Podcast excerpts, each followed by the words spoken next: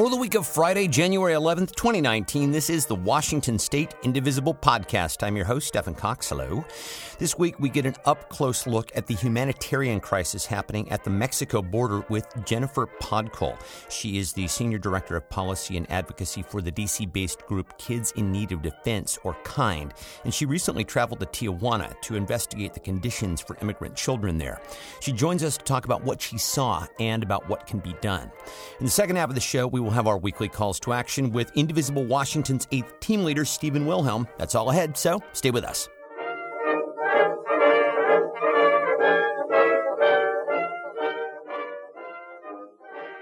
In an effort to drum up support for his wall, Trump used his primetime speech on Tuesday to make the case that there is a crisis of illegal immigration at our southern border. But experts across the spectrum have pointed out that this simply isn't the case. Illegal crossings are at their lowest rate in decades, down two thirds since their peak in 2001. And suspected terrorists trying to get into the country have been apprehended at airports and not at the border. What there is, though, is a humanitarian crisis. CPB records report some 280 deaths deaths along the Mexico border, and that includes two children. And on the Tijuana side, the situation is just as dire, if not more so, particularly for the children there and specifically for the children who have arrived unaccompanied. My guest, Jennifer Podkul, is the Senior Director of Policy and Advocacy for the DC based group Kids in Need of Defense, or KIND. She recently went to Tijuana and witnessed the conditions there and was the lead author on a report about what she encountered. We talked to Jennifer in May of last year to discuss the Trump administration's family separation policy, and we welcome her back to the show now. Jennifer Podkul, thank you so much for being here again. Thanks so much for having me. So, as I said, you uh, traveled down to Tijuana. Um, give us a sense of the conditions that you saw children living in there. Sure. So, what's happened is there was a large group of migrants traveling from different countries in Central America who had formed this caravan and decided that they felt like it was the safest thing to do was to try to go to the port of entry at Tijuana, so where Tijuana and San Diego meet. And this is the largest border crossing actually anywhere in the world. Um, but what happened is Customs and Border Protection limited how many people they said they would accept each day. So they put up concertina wire, they closed car lanes, and they really squeezed um, and limited how many people could get through each day. So people could not just walk up to the port of entry and ask for protection. And so what's happened is a lot of these people were forced to stay in Tijuana for a long period of time, but didn't have anywhere to go. There were no migrant shelters, there were no uh, facilities that were able to hold this large number of people. When they first got there, there were about 6,000 people who are looking to present themselves and ask for protection from the U.S. government.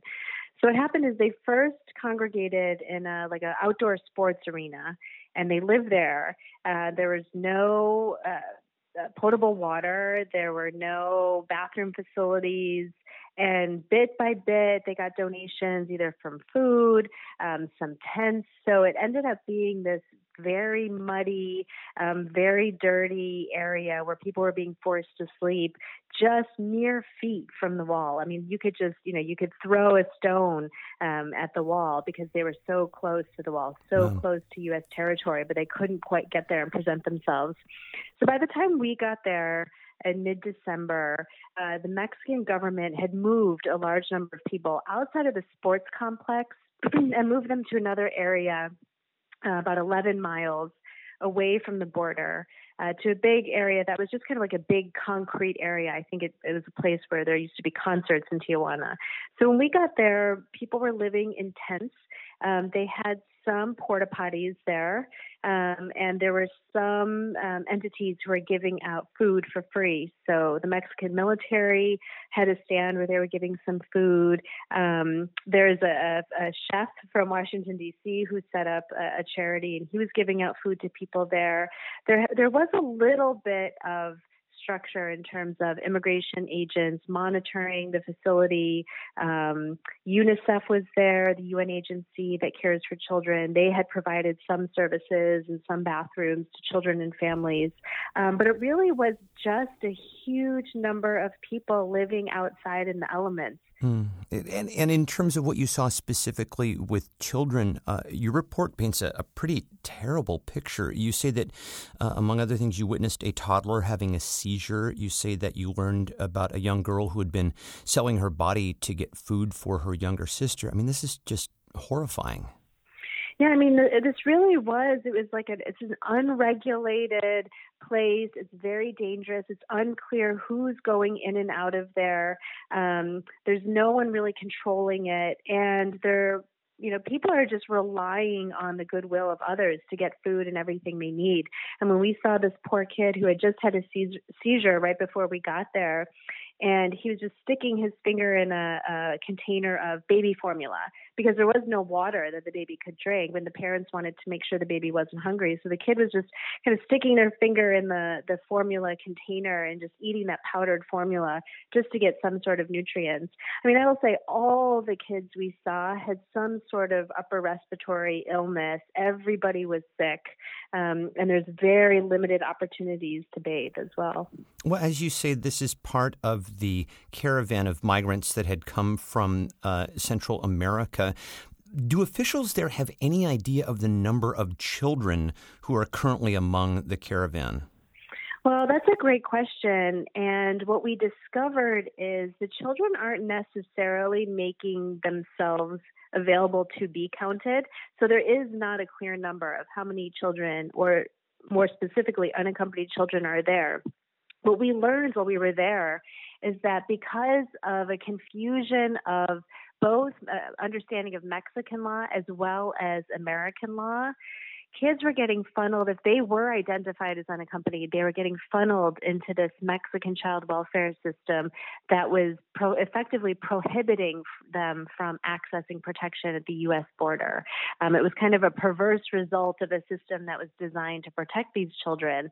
Um, so a lot of kids had found out that if they're identified by the mexican child welfare system they would be immediately sent back to their country. So they were actually trying to evade the child welfare workers. Yeah i want to actually actually talk about that in, in just a moment. But what I'd like to do for listeners first is kind of lay out what's supposed to happen because uh, your report really does specify a lot of you know what is happening with governmental agencies on the Mexico side, and I do want to unpack that. But kind of walk us through previous to these Trump administration policies, what is supposed to happen when a child arrives unaccompanied to the U.S. border, or rather, what has previously happened? Sure. So, under U.S. law, what should happen is that a child should be able to either present themselves at a port of entry or turn themselves into a border patrol agent between a port of entry. And there's a specific law that provides what the, the steps should, the next steps that should happen. And it's called, um, it's a law that was passed in 2008, and it's called the Trafficking Victim Protection Act. And it was written um, and signed into law because they, Congress wanted to ensure that there were specific protections for this very vulnerable population. What should happen is a child should be uh, received immediately, put into a secondary holding cell um, at the port or at a Border Patrol station, and immediately Customs and Border Protection should be calling the Office of Refugee Resettlement. They are a branch of Health and Human Services who's tasked with providing care and custody to unaccompanied children. So immediately, the, the, the Customs Enforcement uh, person should pick up the phone and call a person over at the Office of Refugee Resettlement and say, "Hey, we have an unaccompanied children, child here. Please come pick them up so that they can be held in a facility that's more appropriate for children, so they're not languishing in those ice boxes along the border." Right. Now, then their immigration court starts immigration case starts immediately. So that Customs and Border Protection official would start the paperwork to put that child into deportation proceedings if they don't have a visa with them that, that allows them to enter with previous authorization, they would be put into deportation proceedings. But the law is very specific and it says children can't just be turned around at the border. They need to be received, they need to go to a detention facility that's appropriate for children, and they must have the right to speak to a judge about their case. They can't just be summarily deported uh, like an adult can be. Well, and you know, circling back to what you referred to earlier about children being unable to even reach the border, you say that the Mexican government is is actively blocking unaccompanied children. Um, are, are Mexican officials physically there preventing them from approaching the U.S. border? Yeah, I mean, it's amazing. We were walking around and we tried to walk up to the border to see what would happen, what would be the experience of a child if they were going to walk up. And, you know, when you start getting close to the port of entry, there's a private security guard, an armed private security guard that asks who you are, you know, asks to see your paperwork before they let you even get close to the bridge. And so we asked that person, we said, if you know, if we were an unaccompanied child from Honduras, what would you do with us? And they said, we would hold you and we would call the Mexican child welfare um, officials um, immediately to come get you and to figure out if you should be deported, you know, back to your country.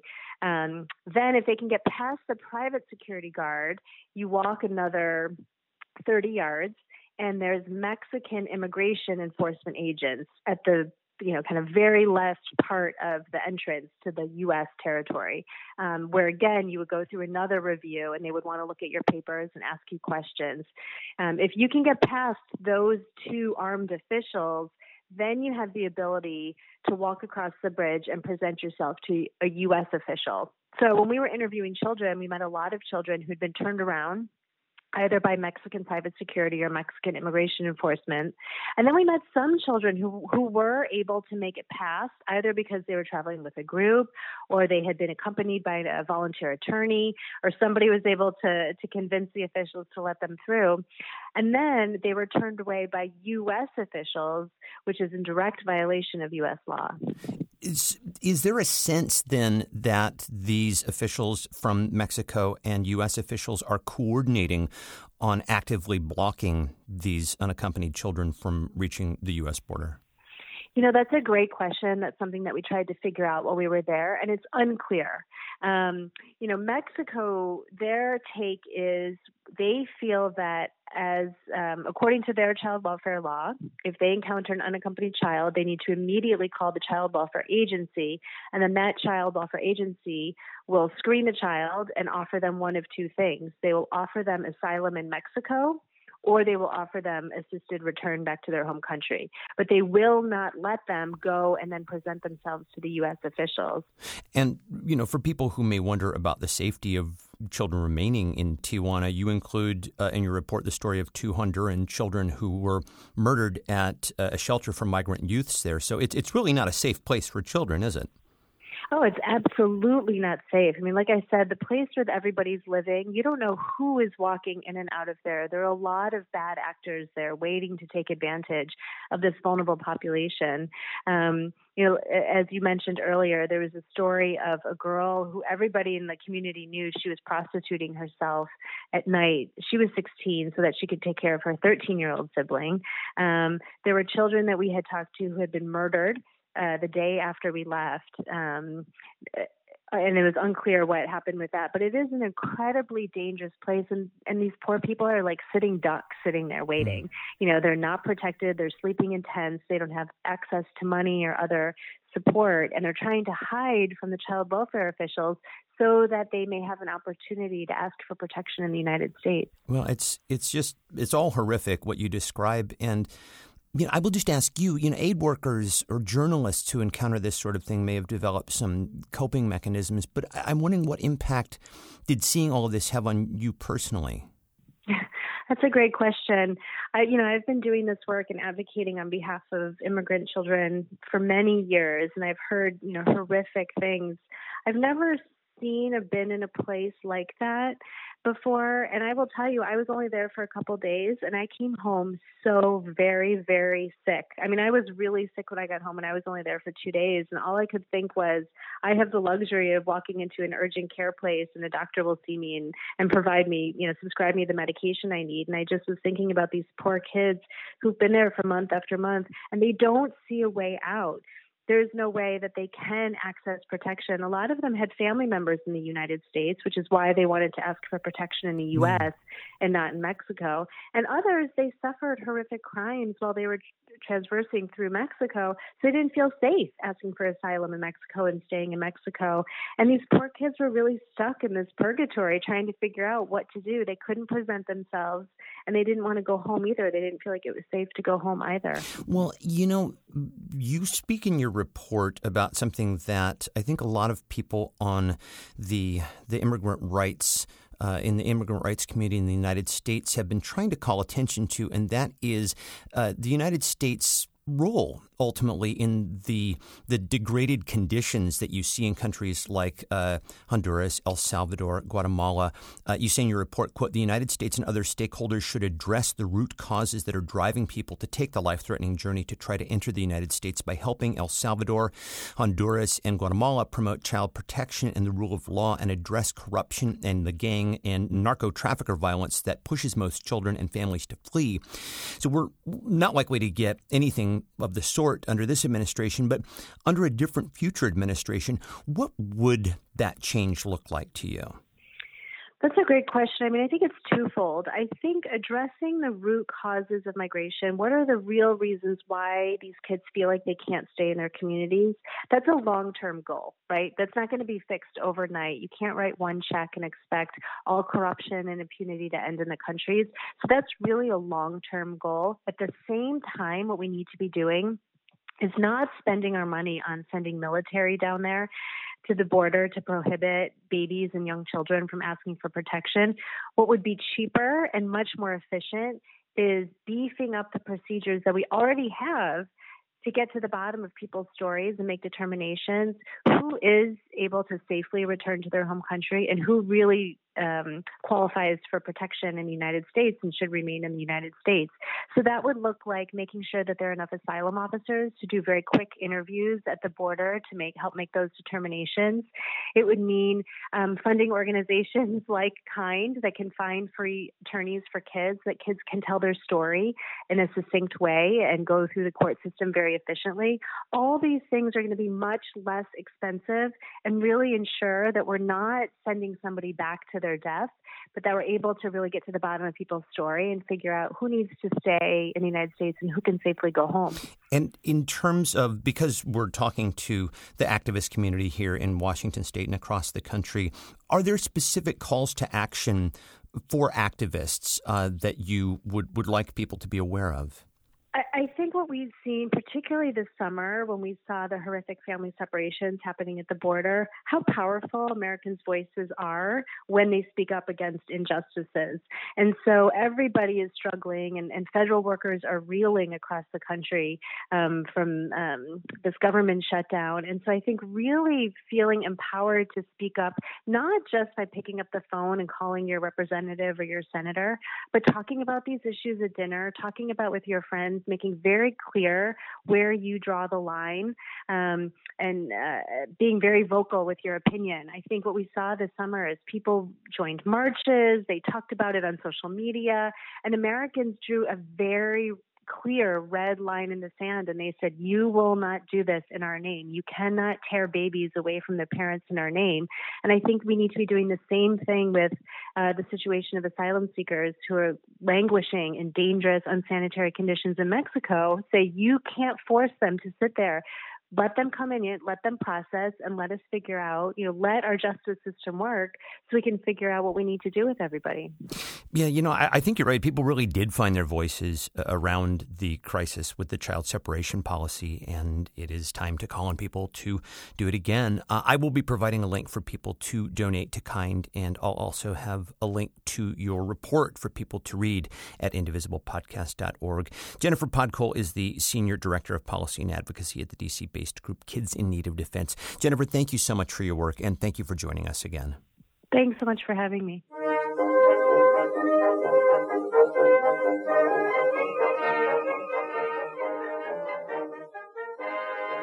And as this is the first official show of the year, it would not be complete without checking in with our friend Stephen Wilhelm for our calls to action. Stephen is the research team leader for Indivisible Washington's 8th District. Hello, Stephen. Hey, good morning, Stefan. Happy New Year. Happy New Year to you too, brother. Did you uh, have a good uh, holiday? Yep, pretty fabulous. Uh, had a had a great uh, time with families and. Uh, the little personal note got to celebrate my mom's 85th uh, birthday. Oh with, wow! Happy birthday, mom! That's so that awesome. Was fabulous. Yeah, yeah, cool. Well, I hope that you also got a little rest because it's. I think it's going to be a busy year. It is definitely going to to be a busy year. Well, so let's just jump right into it. Um, and we'll start with a couple of calls to action that uh, will address the ongoing government shutdown. Uh, so, previous to Trump's primetime address on Tuesday night, Indivisibles had been asking senators to withhold consent until the House's funding bills to open the government can be brought in for a Senate vote.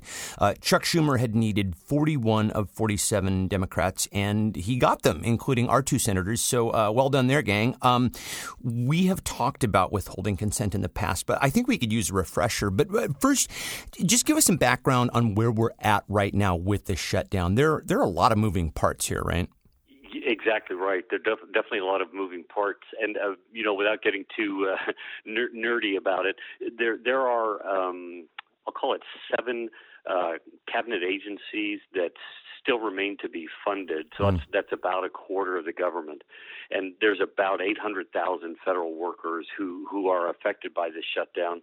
About half of them are being forced to work without pay, including uh, the group that I used to work for, the Coast Guard.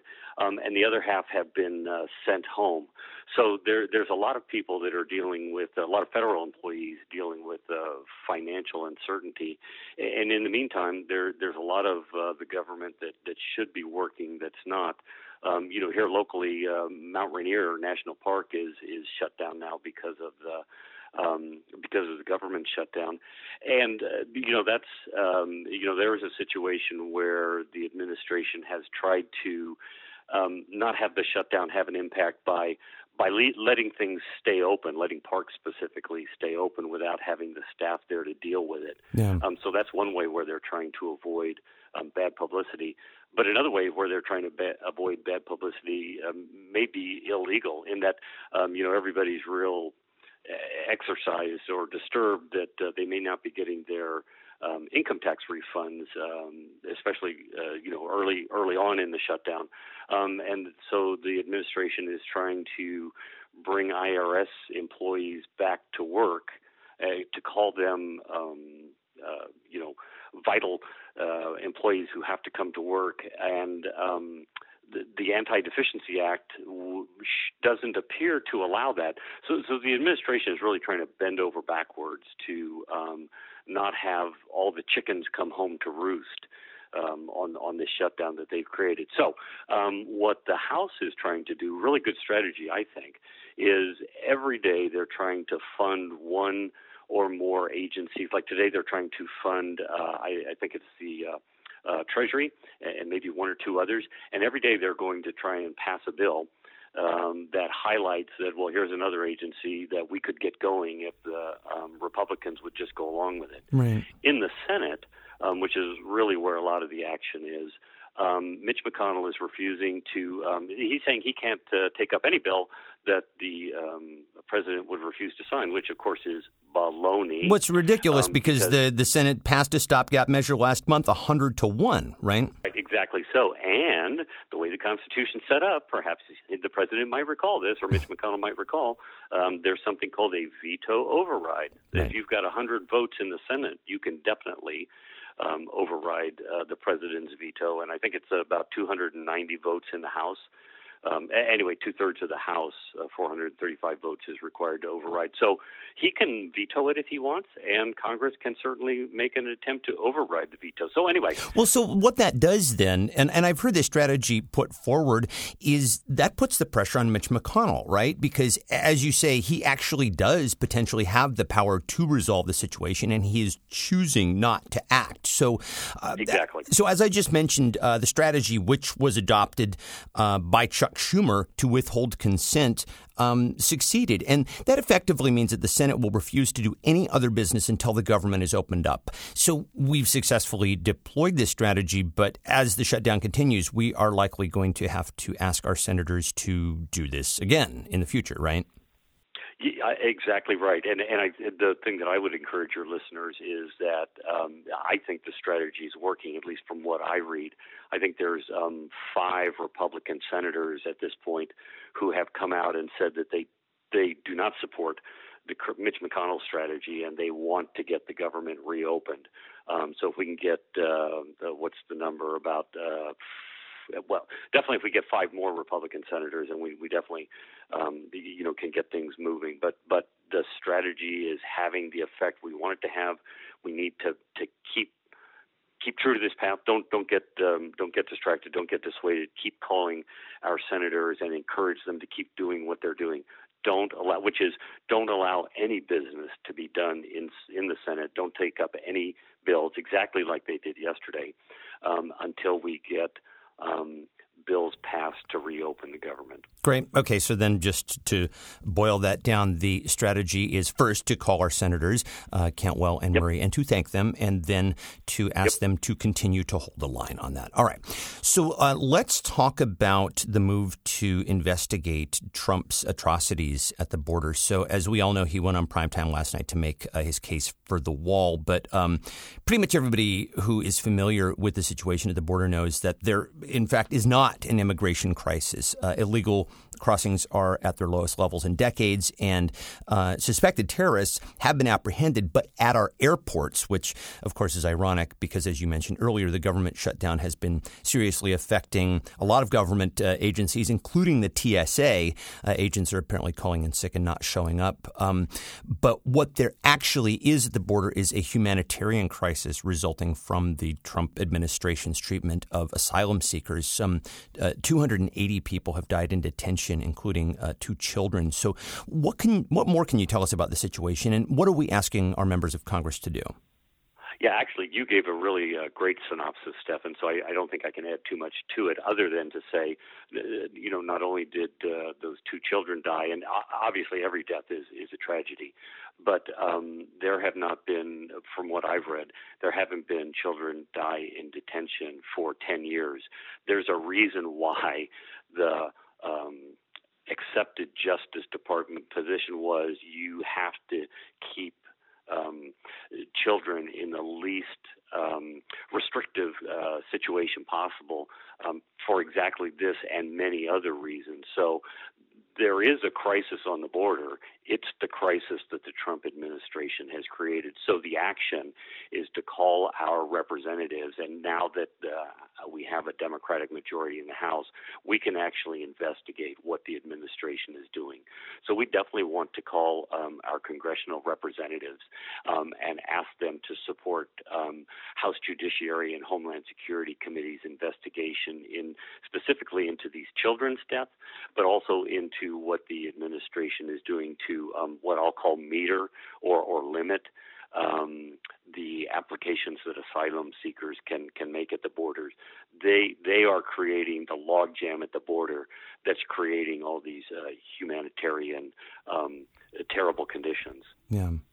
Uh, the investigatory power is certainly one of the areas where Democrats can really show some real flex. I think we're probably going to see a lot of gridlock legislatively, but. Uh, it, exactly. The, the, the, this is where the administration's um, created crisis and his you know speech last night is really distracting Congress and the House specifically from the work that they should be doing. They're having to deal with this reopening the government, and they they can't they can't investigate because they're spending so much of their time trying to figure out how to get the government open. Right. So we want to, uh, as they say, walk and chew gum. So we're going to encourage them right. to do that. So, and then finally, uh, in light of the fact that Trump's cabinet and appointees are uh, largely interim at this point, including the attorney general, uh, we're looking at a new nominee coming up, William Barr. So tell us about him.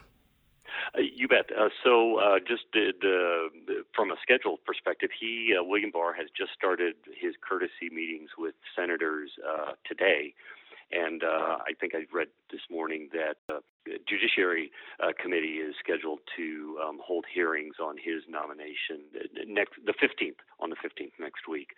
Um, so he is something we definitely want to call our he is a, a, nominee that we definitely want to call our senators and ask them to um, make public statements opposing and to vote um, opposing him when, when he finally comes to the the floor. He, he's got a known conflict of interest. His job application to the uh, administration, if you will, was an unsolicited memo that he wrote um, saying that that he doesn't think that. Uh, Robert Mueller has the authority that, that he does have to to uh, make the investigation or, or conduct the investigation that, that he's undertaking right now. Um, he's also got a long record of arguing for expansive presidential power, ramping up mass incarcerations and attacking civil rights. So no wonder that uh, Donald Trump thought he would be the perfect attorney general for his. Yeah, I'm sensing a trend here um, with uh, Trump's nominees who yeah. believe in uh, expanded executive power. Exactly. So he is a man after the president's heart, no question. And and so this is especially concerning in, in my mind in light of the news reports that we're hearing just starting today that um, Rod Rosenstein plans to um, retire, resign, uh, uh, resign from the Justice uh, Department after the new Attorney General is um, is approved. So, if we're going to have somebody else be in charge of the Mueller inv- investigation, William Barr is not the man we want in charge. So, we definitely um, want to ask our senators to do everything they possibly can, withhold consent, jam up the works, but don't do anything to allow William Barr to be approved as Attorney General. All right, Stephen. Well, thank you for all of your uh, excellent research. As always, thanks for joining us here and Happy New Year. My pleasure. Happy New Year to you and your listeners, Stefan. And that's going to do it for this week's show. For links to everything that we talk about here on the show, you can, of course, go to indivisiblepodcast.org. You can subscribe to the show there, too. The email address for the show is indivisiblepodcast at gmail.com, and the Twitter handle is at indivisiblepod. The Washington State Indivisible Podcast is a production of Get Creative Inc. Thank you again to my guest, Jennifer Podkul. Thank you to Stephen Wilhelm. And before we go, I will wish a very happy birthday to the love of my life, Lori Caldwell. Happy birthday, honey. As always, thanks to you guys for listening. We'll talk to you next time. Bye.